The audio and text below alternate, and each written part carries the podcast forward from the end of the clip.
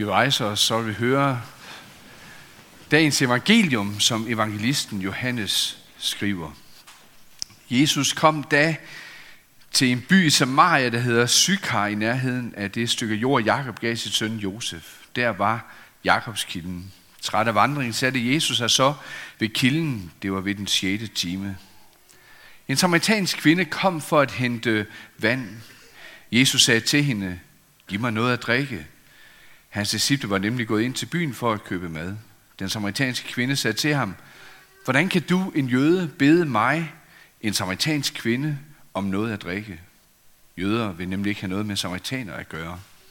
Jesus svarede hende, hvis du kendte Guds gaver og vidste, hvem det er, der siger til dig, giv mig noget at drikke, så vil du have bedt ham, og han ville have givet dig levende vand.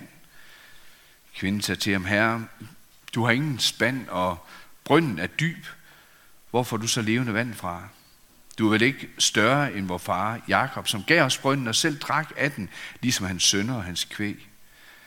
Jesus svarede hende, en hver, som drikker af dette vand, skal tørste igen, men den, som drikker af det vand, som jeg vil give ham, skal aldrig i evighed tørste. Det vand, jeg vil give ham, skal i ham blive en kilde, som vælger med vand til evigt liv. Kvinden sagde til ham, Herre, giv mig det vand, så jeg ikke skal, så jeg ikke skal tørste og gå herud og hente vand. Han sagde til hende, gå hen og kald på din mand og kom herud. Kvinden svarede, jeg har ingen mand. Jesus sagde til hende, du har ret, når du siger, jeg har ingen mand, for du har haft fem mænd, og den du har nu er ikke din mand. Der sagde du noget sandt.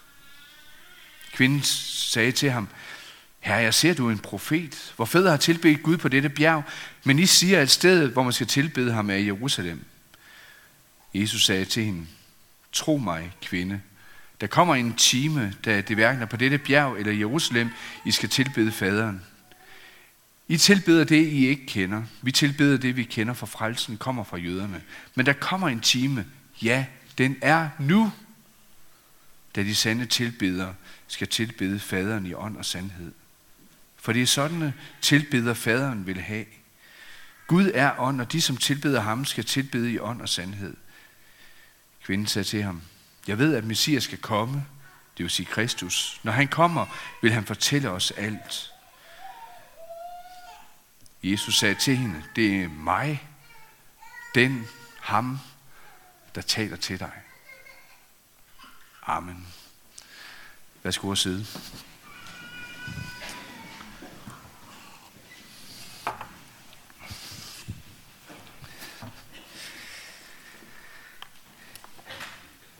I mange film, der indgår der scener om utugt. Jeg ved ikke, om det efterhånden er nærmest blevet en kodex, at der ikke kan laves en god hverken dansk eller amerikansk film, eller hvor nu de kommer fra, uden der altid er utugt med i billedet. Og på mange forskellige varianter. Mand møder kvinde, eller omvendt, eller i vores tid, i mange forskellige varianter. Også der. Og når det kommer ind i billedet, så er historien nærmest sat i gang, og på en eller anden måde kommer til at kredse om det. Og ofte så er det også indbygget med sådan en form for mekanisme, at jeg, der sidder godt tilbagelænet i sofaen, eller i biografsædet, eller hvor man sidder derhen, nærmest bliver fanget ind af, må det alligevel ikke kommer til at gå godt for dem. Det er vel egentlig ikke så forkert. Altså, at man nærmest kan få sympati for det, som hvis nogen havde vækket mig midt om natten og spurgt om, er det forkert at gå i seng med en, der egentlig ikke er din kone, så jeg prompte har sagt ja. Men så sidder jeg der, og alligevel bliver fanget af sympati, at utugten får lov til og kan komme til at stå i det gode lys, i hvert fald sådan lige i et øjeblik. Og så alligevel ikke helt. For der følger også noget med. Der går ikke mange minutter efter de scener, at så begynder mistillid, løgn, ødelagte relationer, til tider også mor, som det skete for den unge mors, jeg elsker den serie, den sluttede her kvart over 12 i går aftes. Der var den der igen, men, men der er masser af ting, der spiller med. Utugt, det kan skabe afstand mellem mennesker. Det kan nogle gange sætte mennesker i stand til noget, man ikke havde drømt om, eller de måske heller ikke selv havde drømt om, at det kunne få dem til at gøre. Det kan også komme til at skabe ensomhed. Det kan komme til at skabe følelsen af, at noget virkelig er ødelagt, nærmest noget, der ikke kan genoprettes.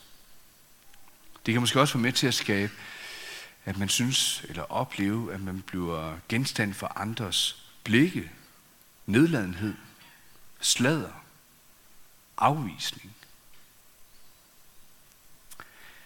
Jeg er overbevist om, at den samaritanske kvinde, hun kendte til det her.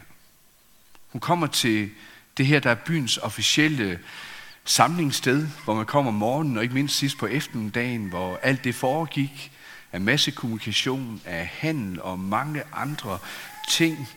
Den her Jakobsbrønd, gamle, kendte, dybe brønd, 36 meter, hvor der egentlig render levende vand ned i bunden, og som har været årsag til noget begivenhedsrigt i mange år.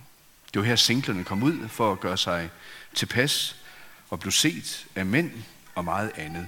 Hun kommer midt på dagen, hvor det er varmest. Hun kommer der, hvor hun ved, at hun kan være der alene, uset. Med flere mænd i livsbagagen, måske stadigvæk kendt for et utugtigt liv i det lokale miljø, så er der meget, der er ødelagt i hendes liv.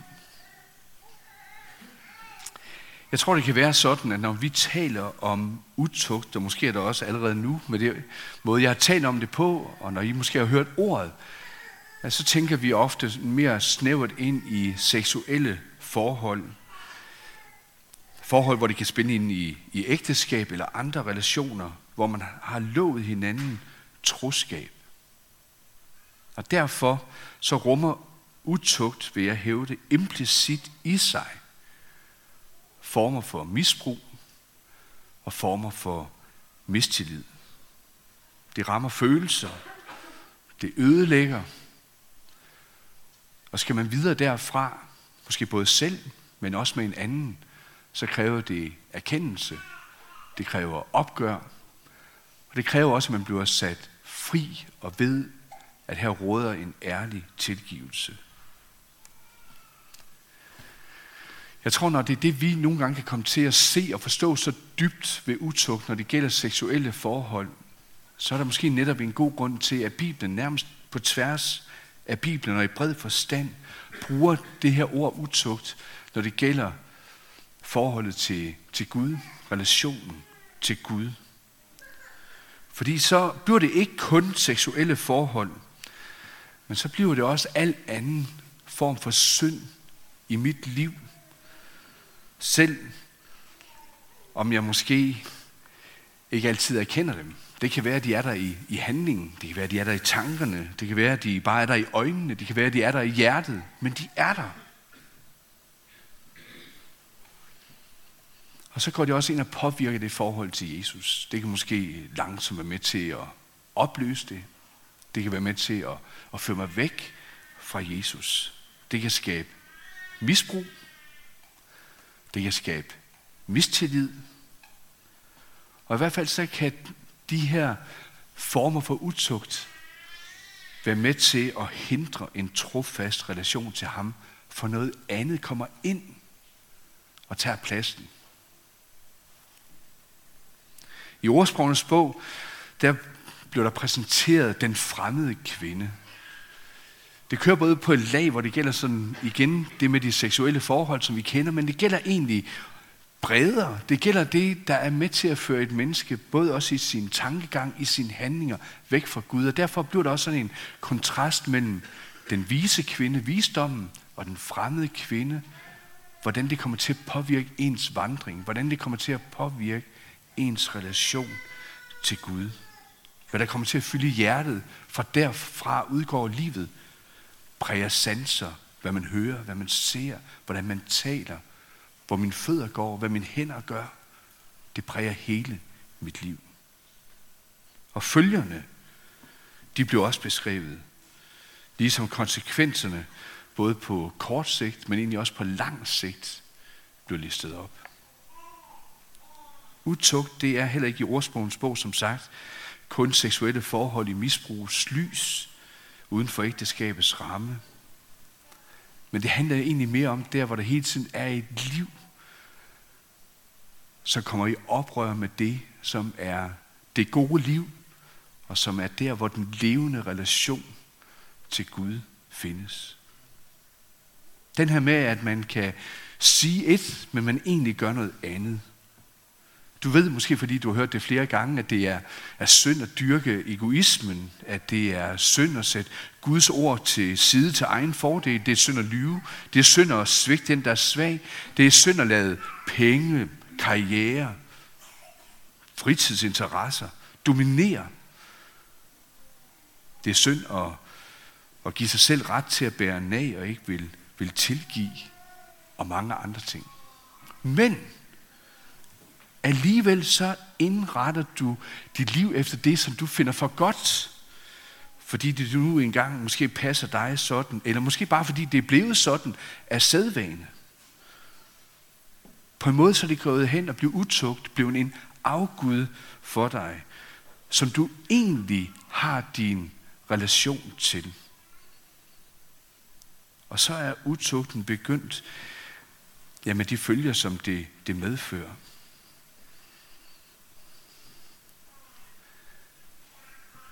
Som sagt, så bliver i Bibelen relation til Gud ofte beskrevet med det her for øje, altså nærmest stå lidt i et parforhold. Det bliver udtrykt på mange måder. For eksempel, at Jesus er, er brudgom, og jeg er, er brud. Og ind i det, der bliver også beskrevet, hvordan enten et, et folk som Israel eller et menneske selv kan komme til at stå i svigt og kan komme til at stå i utroskab. For mig en lidt stærk steder, hvor, hvor Paulus siger det i 2. Korintherbrev kapitel 11 til menigheden der. For jeg våger skinsygt, altså virkelig med en dyb lidenskab, jeg våger skinsygt over jer, med en skinsyge som Guds, fordi jeg har trolovet jer med Kristus. Altså ført jer hen, så I kan lære ham at kende og stå i forhold til ham, og kun med ham, for at føre jer til ham som en ren jomfru. Men jeg er bange for, at ligesom slangen forledte Eva ved sin snedighed, skal jeres tanker komme på afveje bort fra det oprigtige og rene forhold til Kristus.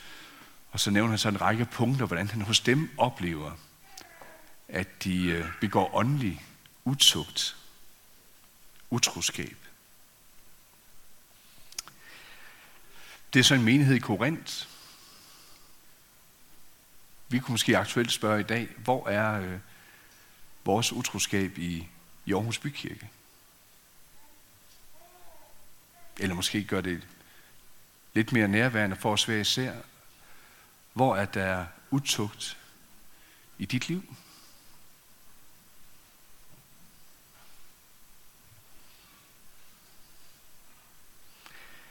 Så det på en måde kommer ind og både hindrer og ødelægger din relation til Jesus. Til at være måske sammen med ham. Til at komme på afstand af ham. Måske bare, bare lidt af gangen. Eller måske noget, som bliver det hurtige, dybe brud.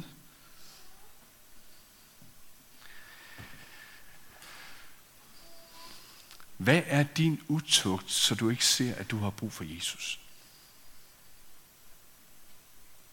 Jeg spørger egentlig med smerte både jer og mig selv, for det er jo ofte her, det sker, at der er mennesker, der opdager det for sent, og så lader de sig skille for Jesus, fordi de ikke har brug for ham.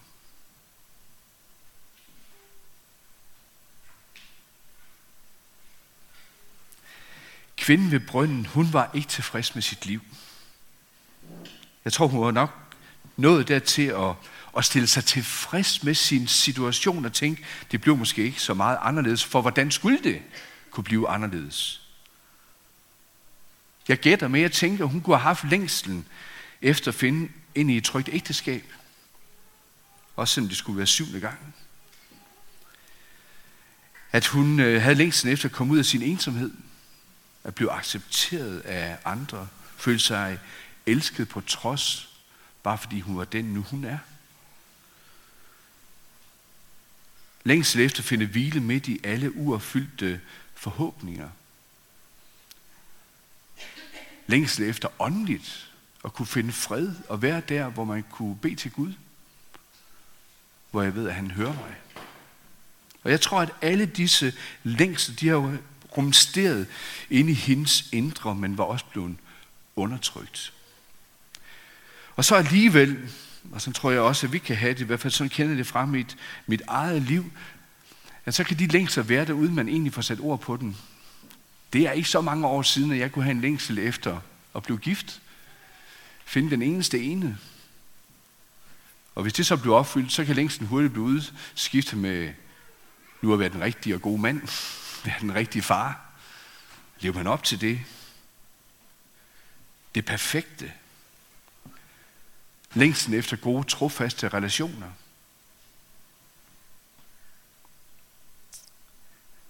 Jeg tror, det er vigtigt, at vores egen længsel ikke må være den alt over skyggende længsel.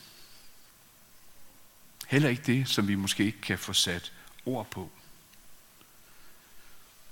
For kvinden der handlede det ikke kun om at få slukket længsels tørsten. Jeg tror også, det handlede om at blive sat fri i hendes liv med den bagage, hun rendte rundt med. For hun var der, hvor vi også så let kan havne, at syndige forhold, de kan undertrykkes, de kan gemmes væk, eller sådan i vores egen verden, der kan vi normalisere tilstanden. Det er så populært i dag, at alt er normalt, uanset på næsten hvilken skikkelse det har. Og vi også selv fastsætter standarder for, hvad der er sandt og falsk ind i vores eget liv, så vi kan lære at leve med det. Så det er sjældent, man næsten møder mennesker, der render rundt med en dårlig samvittighed over for hverken Gud eller mennesker. Fordi den standard har de ikke i deres liv. Og dermed også ligeglade med, hvad Guds ord kan sige. Og alligevel dem, der måske har levet, lever ind i det her bevidste liv, som jeg tror mange af os, der sidder her i rummet i dag, gør, så kan noget af det her, der er undertrykt, måske kun lige være undertrykt lige under overfladen. Så når der bliver prikket det rigtige sted, så kan der også gå hul på bylden. At så kan det boble op, boble frem, og så fylde hele billedet. Kvinden her møder Jesus. Og der, hvor vi måske synes, han er mest barsk, det er netop der, hvor han i tillid er kommet ind i hendes liv, og kan prikke det rigtige sted. Så alt det, der ligger gemt under overfladen, det du piblet frem. Der sagde du noget sandt.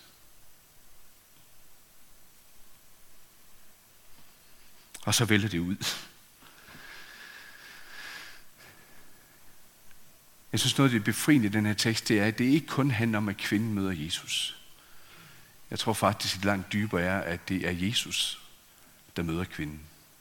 Vi hørte til begyndelsen med, at det ikke var tilfældigt. Egentlig så står der, at det var Gud ville. Det var nødvendigt, at Jesus tog den her omvej, for at være lige netop der, den dag, på det sted, på, den, på det tidspunkt, og møde det menneske, Også selvom vi måske kan synes, at man kan være uden for rækkevidde, sådan som kvinden har gjort det. Det er i hvert fald sådan, hun tænker. Uden for rækkevidde for alle andre. Jeg er samaritaner. Jøder vil ikke have noget med mig at gøre. De hader mig. Han er mand. Jeg er en kvinde. I hendes hoved, der har hun sat alle barriere op for, at hun kunne blive nået.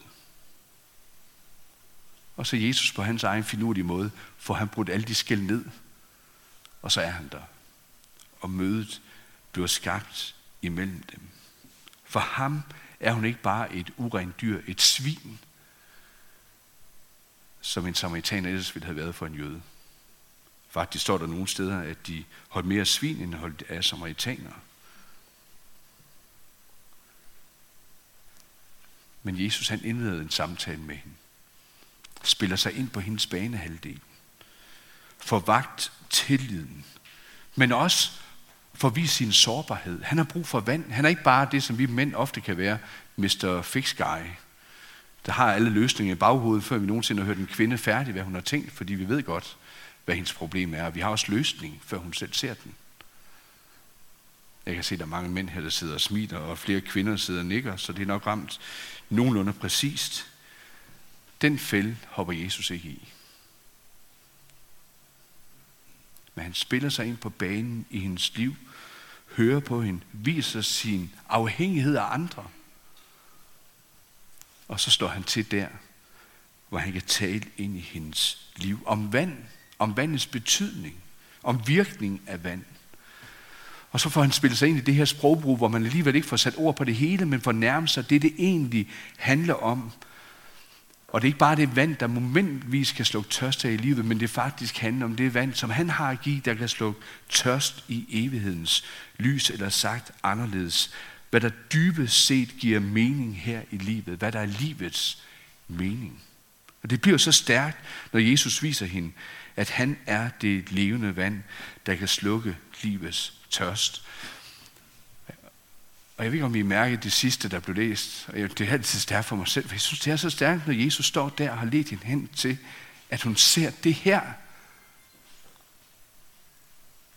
Og så siger Jesus til hende, det er mig. Ham, der står og taler til dig. Ved at erkende sandheden om sit eget liv. Ved at erkende sandheden om, hvem Jesus er. At det ikke er bundet til en bestemt måde, et bestemt sted at tilbede ham, men at han er alle steder, og der hvor hans ord er til stede, og hvor han viser sig frem. Ikke bare i Bethlehem i en krybe, eller i Jerusalem på et kors, men han er der, hvor han møder et hvert menneske af en hver nation. Selvom frelsen udgår fra jøder, når han blev født i Israels land, så er han for alle mennesker og i sandhed kan sætte mennesker fri fra deres utugt. Men der var en erkendelse til, et opgør og en tilgivelse, som også for den her kvinde baner vej ind for en ny relation. Det var derfor, jeg egentlig gerne ville, at vi lige skulle huske at have det sidste vers med fra Jeremias. For der står det med, at de har fjernet sig fra ham, der er det levende vand. Og så tror jeg, at de kunne have bedt nærmest lidt ligesom kvinden, eller kvinden kunne have bedt lidt ligesom Jeremias siger det, helbred mig, Herre. Altså, hel mig. Så jeg bliver helbredt, så jeg bliver renset, så jeg bliver frelst. Ja, så jeg bliver frelst, for du er min lovsang. Jeg finder både livets mening i dig, men mit liv får også taknemmelighedens skær. Og havde vi læst lige lidt flere vers af det, jeg læste op, så ville vi hørt om en kvinde, der kan gå tilbage til byen og sige, kom og mød ham, som har fortalt mig om alt, hvad jeg har gjort. Jeg ved ikke, hvor lang tid de har snakket. Jeg er ikke sikker på, at Jesus har fortalt alt, men for hende har han netop fortalt alt, der overskygger hendes liv, så hun oplever sig sat fri, og hun bliver et stort vidnesbyrd. Hele byen og omkring er der mennesker, der kommer til tro. Og i kirkens historie bliver hun med navnet Føbe en af de helt store skikkelser, der til sidst også må miste sit liv under kejser Neo som en lysende fakkel på vejen til Rom. Men hun har mødt ham, som har fortalt om alt, hvad jeg har gjort. Hun blev årsag til, at samaritanerne, som de første her i verden kalder Jesus for verdens frelser, verdens forløser, som ellers var kejserens guddommelige titel, den placerer samaritanerne på Jesus, fordi de har set, han er min frelser. Og hvis han kan være det, så kan han også være frelser for alle. Verdens frelser.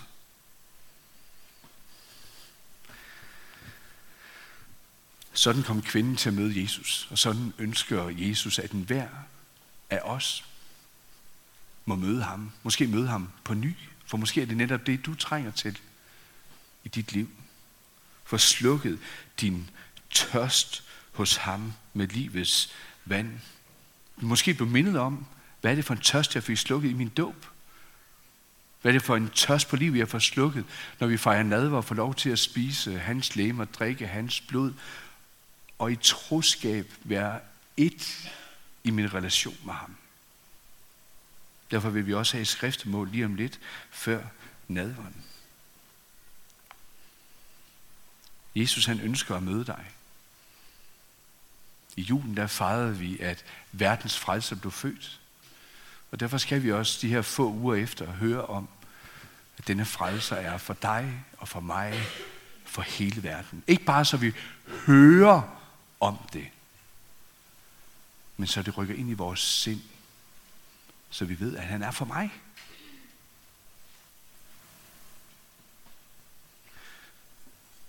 Jesus han ønsker de her brøndsamtaler med os, hvor han kan vise sig for os.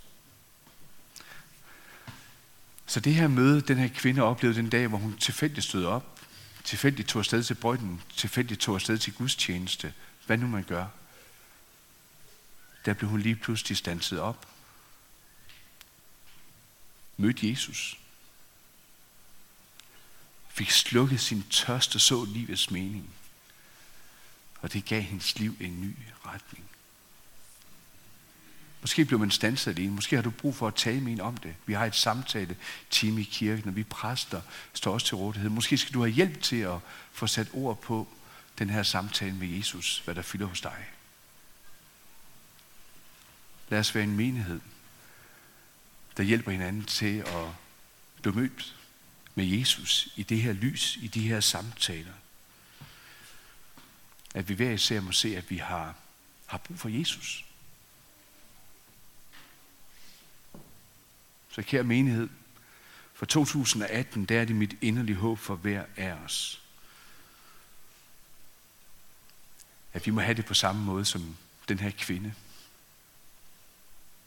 og se Jesus i det lys, som hun fik lov til at se. Ære være faderen, som har skabt os. Ære være sønnen, som har frelst os. Ære være heligånden, som gør dette levende for os. Amen.